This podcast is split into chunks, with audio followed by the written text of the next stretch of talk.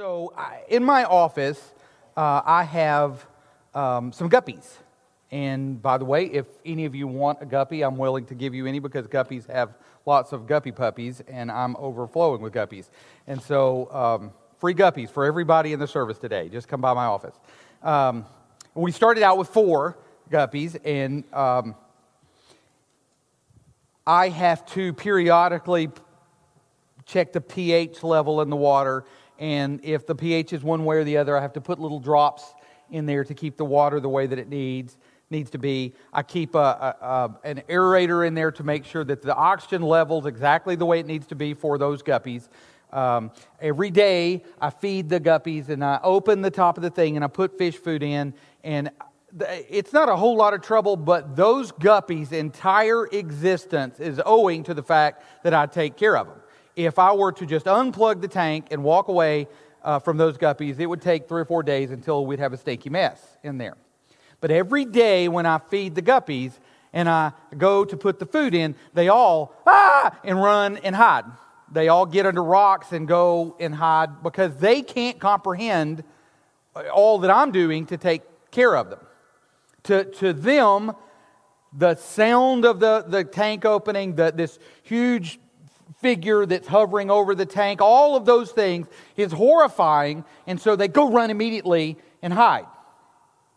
So, in a really weird way, that's a great analogy for the way that we kind of live our lives in the fact that God takes care of everything that comes to us. If He stopped caring for us, we would cease to exist. And yet we're intimidated and afraid whenever he shows up, which is okay because just like to those fish, I could take them all out and kill them right now if I wanted to. I could take the whole bucket and dump it out in the drop parking lot, and nobody would care. We are, the psalmist said, What are we to God that he would even consider us? So let's take that on another, another level. Jesus is the one who died for us. He literally made our salvation possible. He was before God ever before there ever was any creation, before God ever decided to create anything, Jesus was. In fact, in the, the one of the church councils, the phrase was used, there has never been a time when he was not.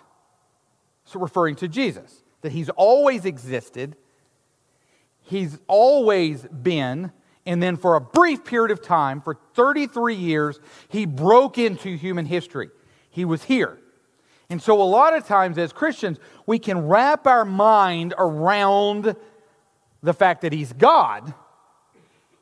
He's like up there, right? When I think of Jesus, when that name comes to me, when I hear that name, what do you think of? And I think of transcendent the king, I picture that scene that John paints where he's on the throne and the angels are around him saying, Holy, holy, holy, Lord God Almighty, who was, who is, who is to come.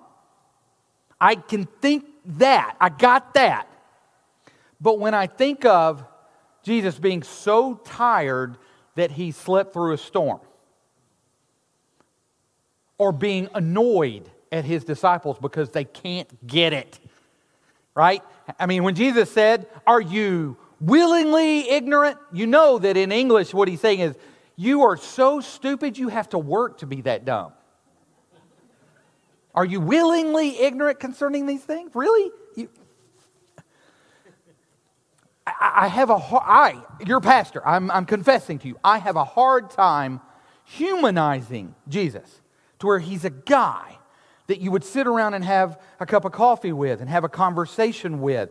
And he is tired and he is aggravated at his disciples and he cries over Jerusalem.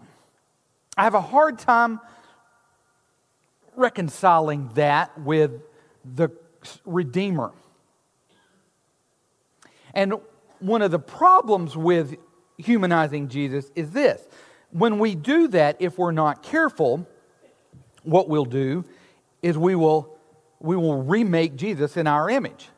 Right? If you go right now and Google Jesus, you're going to find pictures of Jesus looking very American. Because in our mind, we have to we, we have to bring things down to things that we can relate to. I remember when we lived in South America, there was a, uh, in the children's, in the Kid City, in the children's church area, when you walked in, someone had come on a mission trip from America and painted this mural of Jesus. And Jesus is huge standing there, and he's got little lambs all around him. But the Jesus that they painted had long, flowing flock of seagull blonde hair and blue eyes. And I, I remember for hours at times, or uh, many times, I would stop and look. What idiot painted a brown skinned, brown haired, brown eyed guy in a country of brown skinned, brown haired, brown eyed people? Painted him as a white dude with blue eyes. But to the person who painted that, they thought they were doing a ministry. And they were doing ministry. It was a beautiful mural. But in their mind, that was the image that they had of Jesus. And so we have to be careful as we humanize Jesus that we don't make him just like us. Which is why, if you look throughout history, if you look at artist renditions of Jesus, they often look more like the artist than they do what a first century Jewish man would have looked like. The J- Jesus picture that we've all seen that's hung in churches all over the place is painted by a Flemish dude in the 16th century, so he looks like a 16th century Flemish dude. So we have to be careful of that. In this particular story that we're looking at today, we have a glimpse of the man. We see who he actually is in a way that very few other texts reveal. And so today I'm going to be a little bit more in teacher mode than preacher mode. The preacher's going to win out, I guarantee you, because that's just the way it always is. But today we, have got to look and we've got to dig and we've got to see some of the finer points so that we can see this portrait of Jesus. And I've been praying all week for God to protect me from making Jesus look like me. But also, I want us to see the man for who he was, who was walking around in the Middle East, who had had dirty feet. He would have had been hungry and tired, and he would have had a normal day. And I want us to see him for who he is because the closer we can see the man Jesus, the more we will love him, and the more he can speak into our lives. So let's look. At that very hour. So Luke starts out at that very hour. So Luke thinks it's important that we tie the story he's about to tell with what he had just said. So we've got to back up a little bit. So, excuse me as we, we back up into last week's sermon and remember that Jesus told everybody there, strive to go through the narrow door.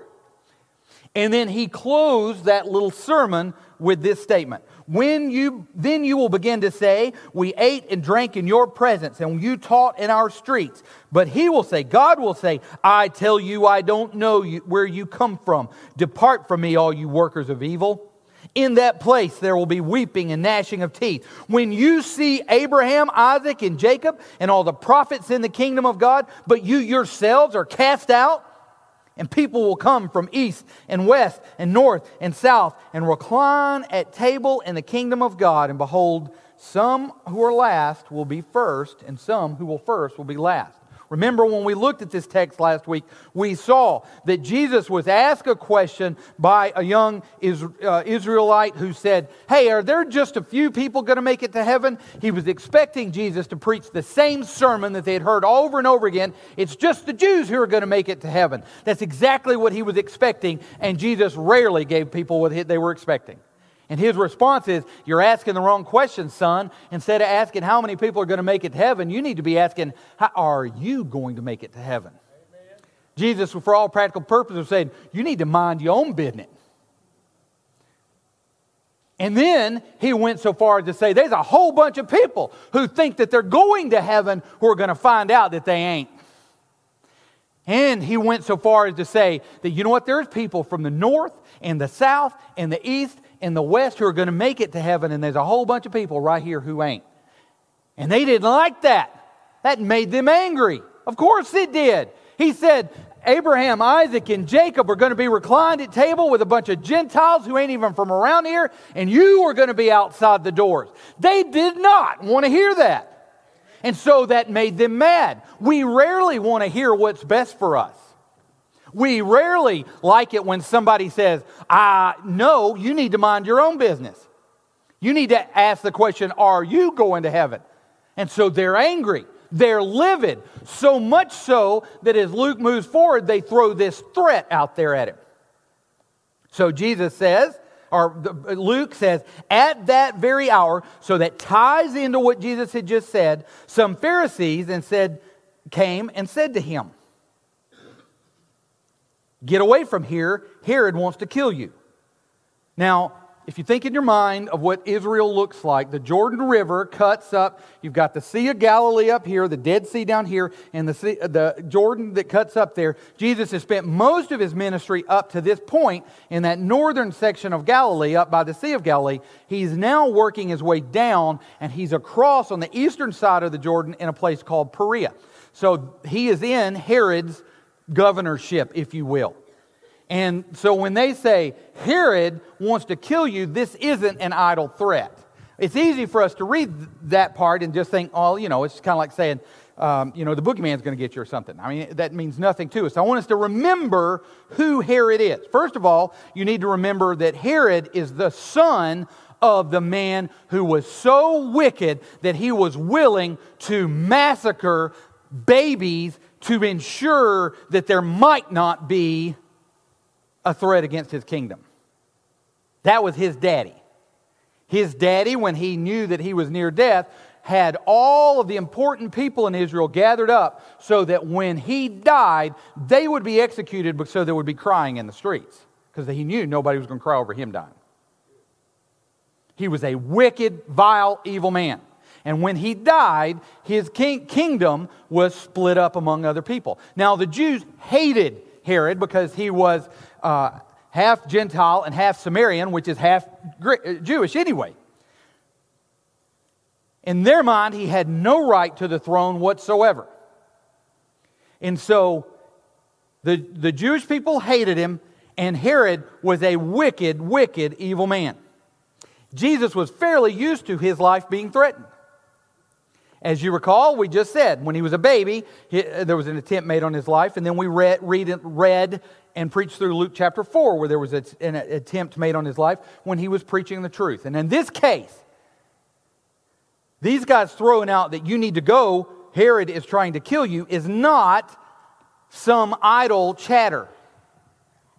In fact, these very people, the Pharisees, and that very king, Herod, would eventually collude together and have him killed.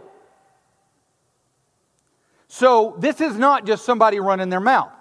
Now, it's very clear that what's going on, Jesus has said something that they don't like, and they go, You need to go. You need to get out of here. Herod's trying to kill you. Now, I want everybody in this room to think for a minute how would you respond in that case? You know that the pressure is really because of what you just said, but you also know that Herod absolutely has the authority to kill you. Jesus' response here is amazing. Okay, listen to what he says, and then we're, we're, we're going to talk through it a little bit. Jesus says, Go and tell that fox. Let me stop here for fox. Because when I hear fox, I think of the desert fox, or I think of, of uh, the foxes in cartoons that are wily and sneaky, and we kind of we kind of hold foxes up like they're they're they're they're smart. They can can get out, of things. And you fox in the hen house, the desert fox again. We kind of, but for a, a, a first century Jew, a fox would have been the equivalent of us calling somebody a rat. We see that in Song of Solomon when Solomon, in reference to a fox, uh, says, Catch the foxes for us, the little foxes that spoil the vineyards, for our vineyards are in blossom. The, the foxes would come in and they would tear up the vineyard. They would get in the hen house and kill all, the, all your critters. They were fairly easy to kill, but there were so many of them, and they were able to get through little holes They're just exactly the way we think of rats. They would have been vermin. They would have been something that was considered obnoxious. Because if you really think about it, the only difference between a rat and a squirrel is the tail. But we, we think squirrels are cute, right? So it's just a cultural thing. And in this particular culture, Jesus calling Herod a fox wasn't saying that he's smart, he's wily, he's, he's cool. He was calling him a rat. He's something destructive, he's something that's sneaky and conniving. It would have been a terrible put down. So Jesus says, Go and tell that fox, Behold, I cast out demons and perform cures today and tomorrow, and the third day I finish my course. Nevertheless, I must go on my way today and tomorrow and the day following. Now, this is marbleized. This is uh, put in fancy language. Let me translate this into Gadsdenese for you, okay? Hey, go tell Herod if he wants to get me, here's where I'm going to be. In fact, if he's feeling froggy, tell him to jump. Because I'm going to do exactly what I planned on doing. Nevertheless, I'm going to do what I planned on doing. He ain't changing my plans. I had to, once I read this and it came clear to me what Jesus was saying, I had to go check commentaries. I couldn't believe what a clapback Jesus gave, gives here. I mean, I'm thinking for a minute, I was kidding with Chad. I'm like, did I accidentally get my fan fiction from um, some, some kind of uh, movie mixed in with, with the Bible? I mean, Jesus literally says to him, Oh, Herod, really? Oh, I'm scared to death. Why don't you give him my address? Because I'll be here. And tomorrow, this is where I'll be. And then the day after that, that's where I'm going to be. And if he don't like it, he can come on. Jesus bows up. He throws it out there. And I read that and I go, yeah, that's a man right there.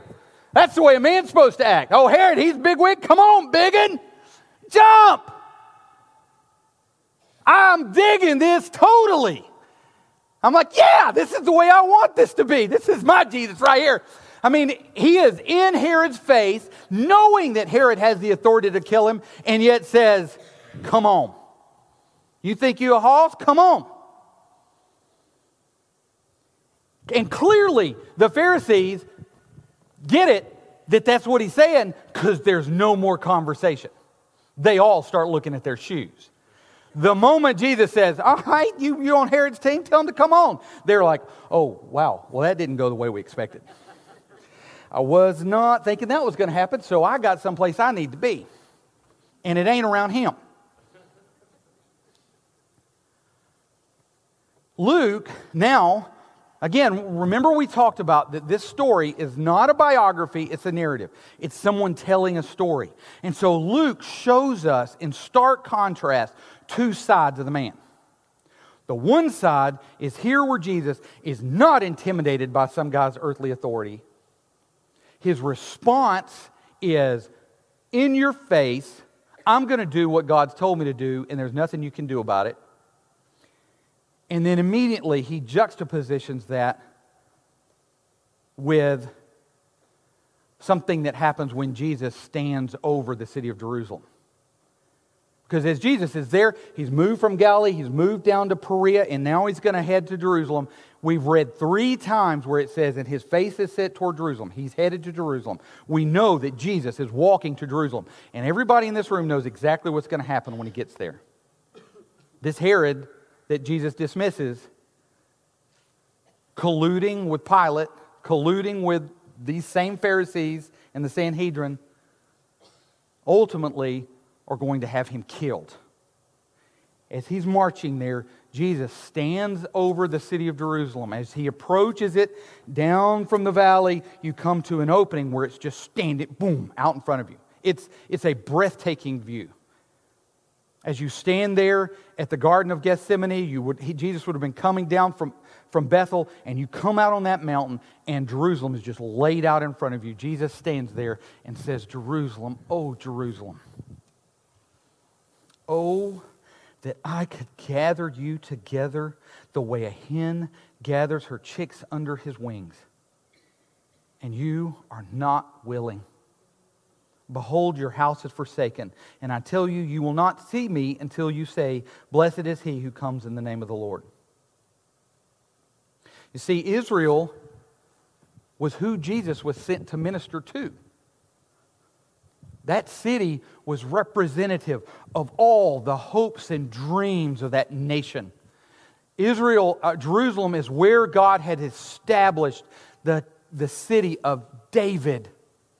That's the city where God put his temple so that the very Shekinah glory of God, after Solomon dedicates the temple, comes down and hovers over Mount Zion. And you could literally see the glory of God as it hovered over the city. The people would come from all over Israel and bring their sacrifices to that city. That city represented the wrath of God because where that temple stood was the very place where the angel of the Lord was striking down people and God stayed his hand. It the mercy of God, where if I've sinned, that is where I would take my sacrifice so it could be made. You realize when every baby was born in Israel, his mom and dad would have to travel to Israel and make a sacrifice for that baby. Can you just think? I mean, I, how that must have wrapped up into that national consciousness. If every time a baby was born, you had to travel to Albuquerque, New Mexico to say that my baby was here, Albuquerque would soon be a special place, right? I mean, I've, I've shared with the church before how when I was a younger pastor and I had it all figured out, and I would say, all right, you, you know, we, we need to tear this carpet out and put new carpet in, or we need to move this stage, or we need to do this thing or that thing. And what do you think about that? And people would say, no, we ain't changing nothing. It would aggravate me. And I would hear about churches that, that were in buildings that were about to collapse and they had the money, but they wouldn't go someplace else because of that. And I, I whoa, that would just infuriate me. And now that I'm older, I get it a lot more than I did then.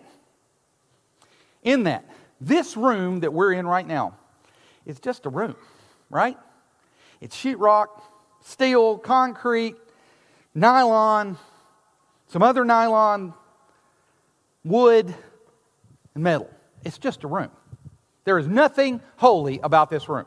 I don't, I don't even like it when people call the church the house of God. This building is not God's house. Your body is God's house. So there's nothing particularly special about this room. This room that we're in today, with these blue chairs and the stain on the back where we had the water leak that runs down the side, and the creaky spot over here that Robert Smith always felt in, this very room. Yet I've stood right here a bunch of times while a man and a woman loved each other enough to where they decided to spend the rest of their life in marriage. stood right here. So that makes this room a place that I walk in those doors, I think of joyful things. I think of the marriages that started here.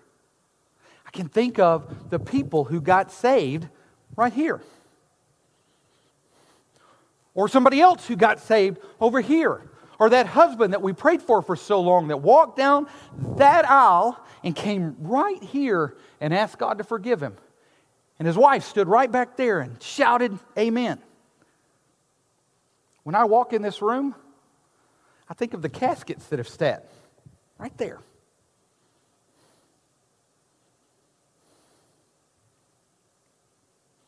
And how I've stood in this very room and been able to tell the people of God, that ain't her. That ain't him. I've stood in this room while young boys from our high school brought flags in and put over the casket of one of their fallen friends. I've stood in this room while 150 kids stood right around this very altar and prayed that God would work in their life. This room is special. It's, there's nothing special about this room, but this room means something to me. Those of you that were born in the Catholic hospital or the Baptist hospital, how many times did you tell your kids when you drove by? Hey, that's where I got born. I got born right there in that building. Whenever we drive to Jerusalem, uh, whenever we drive to Jerusalem, whenever we drive to Jerusalem, I probably need to back off the cough syrup. Um, whenever we drive to Birmingham, and we drive by the building with the balls on top, I'd go, hey, you know, and my kids all say, we know, we've heard it. All of those things wrapped up together would have been to a Jewish person Jerusalem. It was where, when every baby was born, mom and dad had to go make a sacrifice. It was where, if you had gotten to an argument your friend, with your friend and you decided to make up, you would go and make a sacrifice for offense. It was where you and your family would have traveled. And just as we read in the story where Jesus got lost in the crowd, doesn't that sound like every family reunion you've ever been to? Where is my kid? Ah, ah, William! You're walking around, there's kids everywhere hanging from the trees, right? So Jesus getting lost in the crowd. So I've, I have literally been in classes where the, the professor gets up and starts talking about how, well, no, some people read this text and think that Mary and Joseph might not have been good parents. I'm like, where did you grow up? Are you kidding me? All the family piled into the caravan coming back toward Nazareth, and oh, he's with his Aunt Susie for the love. You know where he is. And then they finally realize after a day, oh, goodness, he's not here. And the panic that would have set in. We get it. Jerusalem was super important. And so Jesus would have known all of that in their hearts and then been able to, Jesus would have experienced that back for millennia. He knew what Jerusalem represented. And he stands out looking over the city and just is broken. Oh, by the love that he has for them. Oh, I just want you to reach out to me.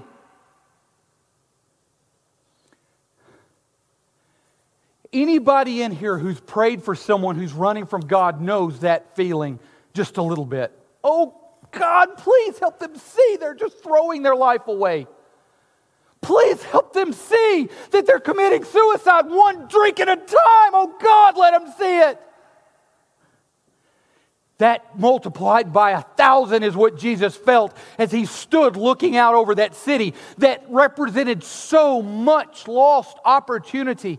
And he just began crying and said, Oh, I want like a mother hen to gather you up. Repent, turn. Isn't it neat the way Luke puts both of these stories right there together? On the one hand, we have Jesus being the manly man that I want him to be. I don't want Jesus as some wimpy Jesus. I want Jesus to be there bowed up at Herod. Come on, biggin. But Luke puts them right side by side. We have Jesus standing firm. And then we have Jesus standing over those that he loved. Say, oh, why won't you just turn? And both of those are a beautiful picture of the man. Both of those should let us see just a little bit through the narrative, through the story, who he was. He was both a man who stood it and looked at pure evil and said, I'm right here. Come on. And yet he was a man who could stand over the people that he loved and shed tears, just longing for them to turn. Now, I could stop here. Some of you probably are wishing that I would. We could stop here and say, that is a neat picture. That helps me see who Jesus is a little bit more. We, we could sing a couple of verses of Just As I Am and go home. I see that hand and that hand. I see that hand. But remember when we were talking about how to study the Bible for ourselves, we always ask, what does it say about God? What does it say about man? And then finally, how does my life change in the light of it?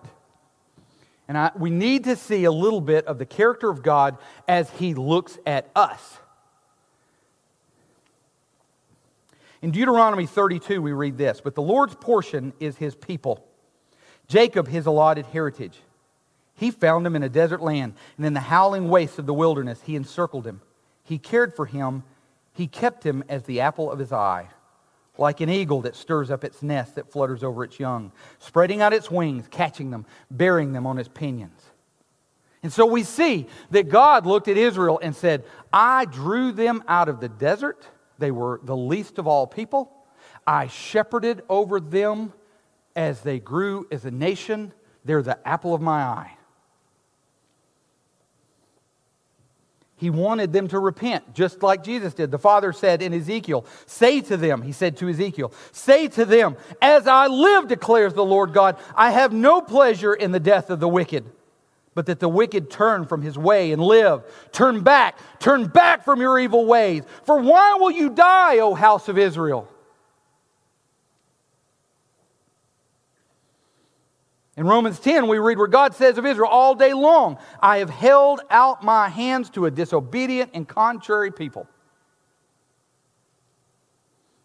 Jesus, all of that is caught up in him at that moment with tears running down his eyes. Oh, Jerusalem, oh, Jerusalem. But God today still looks at people. Notice the language that God uses here at Ezekiel. He's saying, Turn so that you can live. And we've talked about, we think oftentimes in our head that sin is us being able to sneak away and do what we want to do, right? The real fun is over here. I heard someone say that a Puritan is someone that looks and sees somebody somewhere having fun and uses God to stop it. We think that sin is the fun stuff and God's just trying us up in heaven going, stop it. No, there's no fun. We're not going to do anything fun. But that's a very human view. In reality, it's the opposite. We are committing suicide one day at a time when we sin.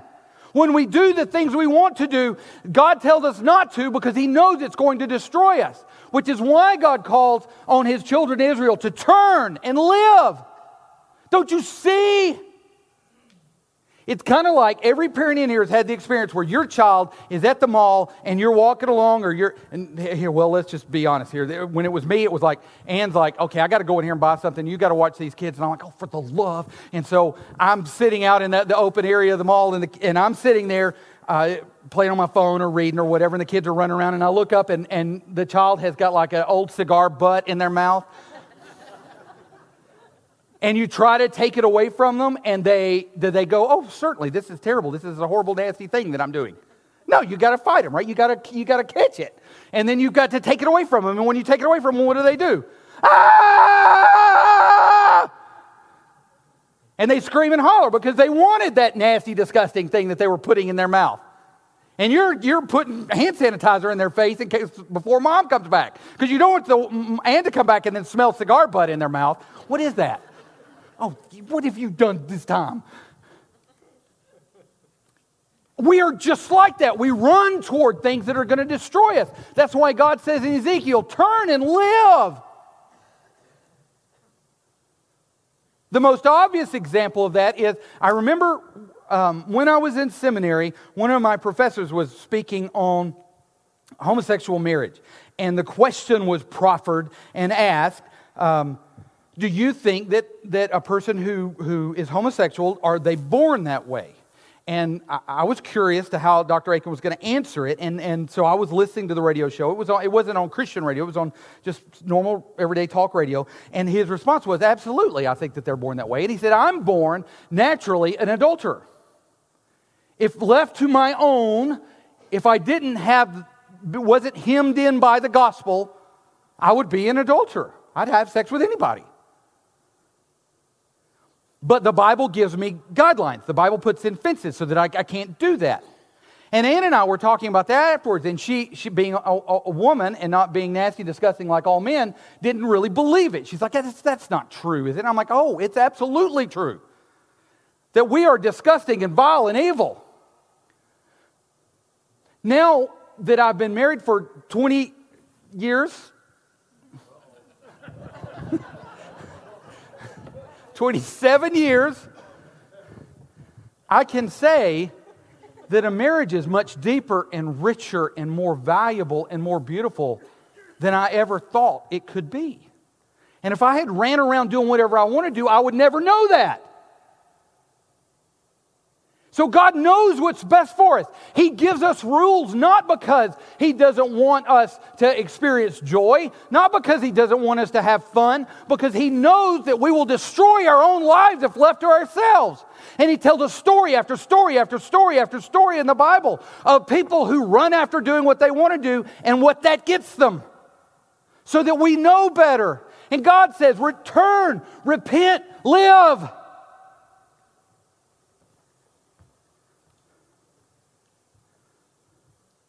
In 2 Peter chapter 3 verse 9, the Lord says, "The Lord is not slow to fulfill his promise, as some count slowness, but is patient toward you, not wishing that any should perish, but that all should reach repentance." I like the way the King James puts that. God is not slack concerning his promises, some men count slackness.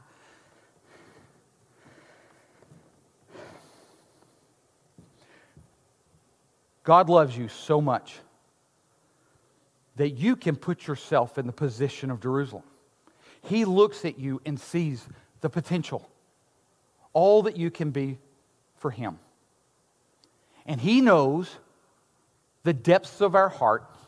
He knows us well enough to know exactly what areas need to change so that we can reach our full potential, so that we can have more joy and happiness than we ever thought possible, so that we can have more of an impact on the people around us than we ever knew was available, so that God can use us in a way that would truly give us joy and happiness. And He tells us where those things are, He walks us through it in His Word. And yet,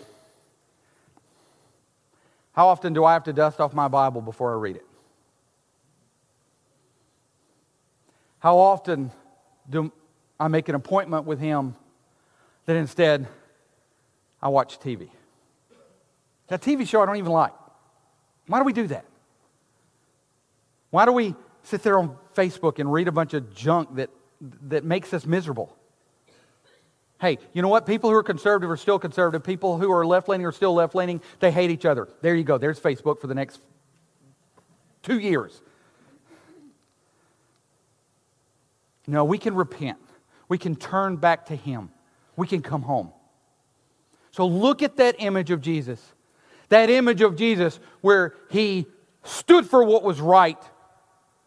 He did what He was supposed to do, even in the face of His life being threatened, said, I ain't worried about you. And that Jesus who stood over a people who would not repent, would not turn. Repent. Turn to Him. In His hand are joys forevermore. Father God, Lord, we thank you for your word. Lord, I thank you for this image of Jesus that we see. I thank you. I just thank you that we get to see him as a man here. Lord, I pray that you would apply your word to our hearts, that we would change in the light of your word. God, I pray that we would fall more and more in love with you every day. In Jesus' name, amen.